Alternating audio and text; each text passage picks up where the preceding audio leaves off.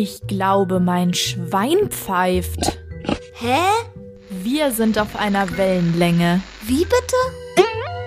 Woher kommen unsere Sprichwörter und warum verwenden wir sie? Inspektorin Wirbelwort ermittelt. Odyssea ist altgriechisch. Auf Deutsch heißt das Odyssee.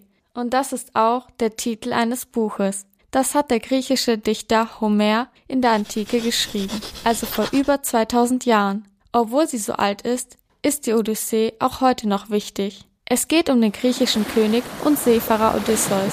Der war in Troja, also einer Stadt in der heutigen Türkei, und er reist durch das Mittelmeer zurück in seine Heimat Ithaka. Auf dem Weg dorthin kommt er mehrmals vom Kurs ab und erlebt viele gefährliche Abenteuer. Er muss sich zum Beispiel großen Seeungeheuern stellen, gegen einäugige Riesen kämpfen und heftige Wirbelstürme überstehen.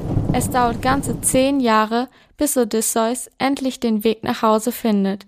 Es gibt viele Gemälde, die die Geschichte zeigen, und auch als Oper wird sie häufig aufgeführt. Noch häufiger hören wir davon, aber als Sprichwort, denn jeder und jede kann heutzutage eine Odyssee auf sich nehmen. Damit gemeint ist dann eine abenteuerliche oder auch lange Reise, eben ganz so wie Odysseus sie vor vielen Jahren zurücklegen musste.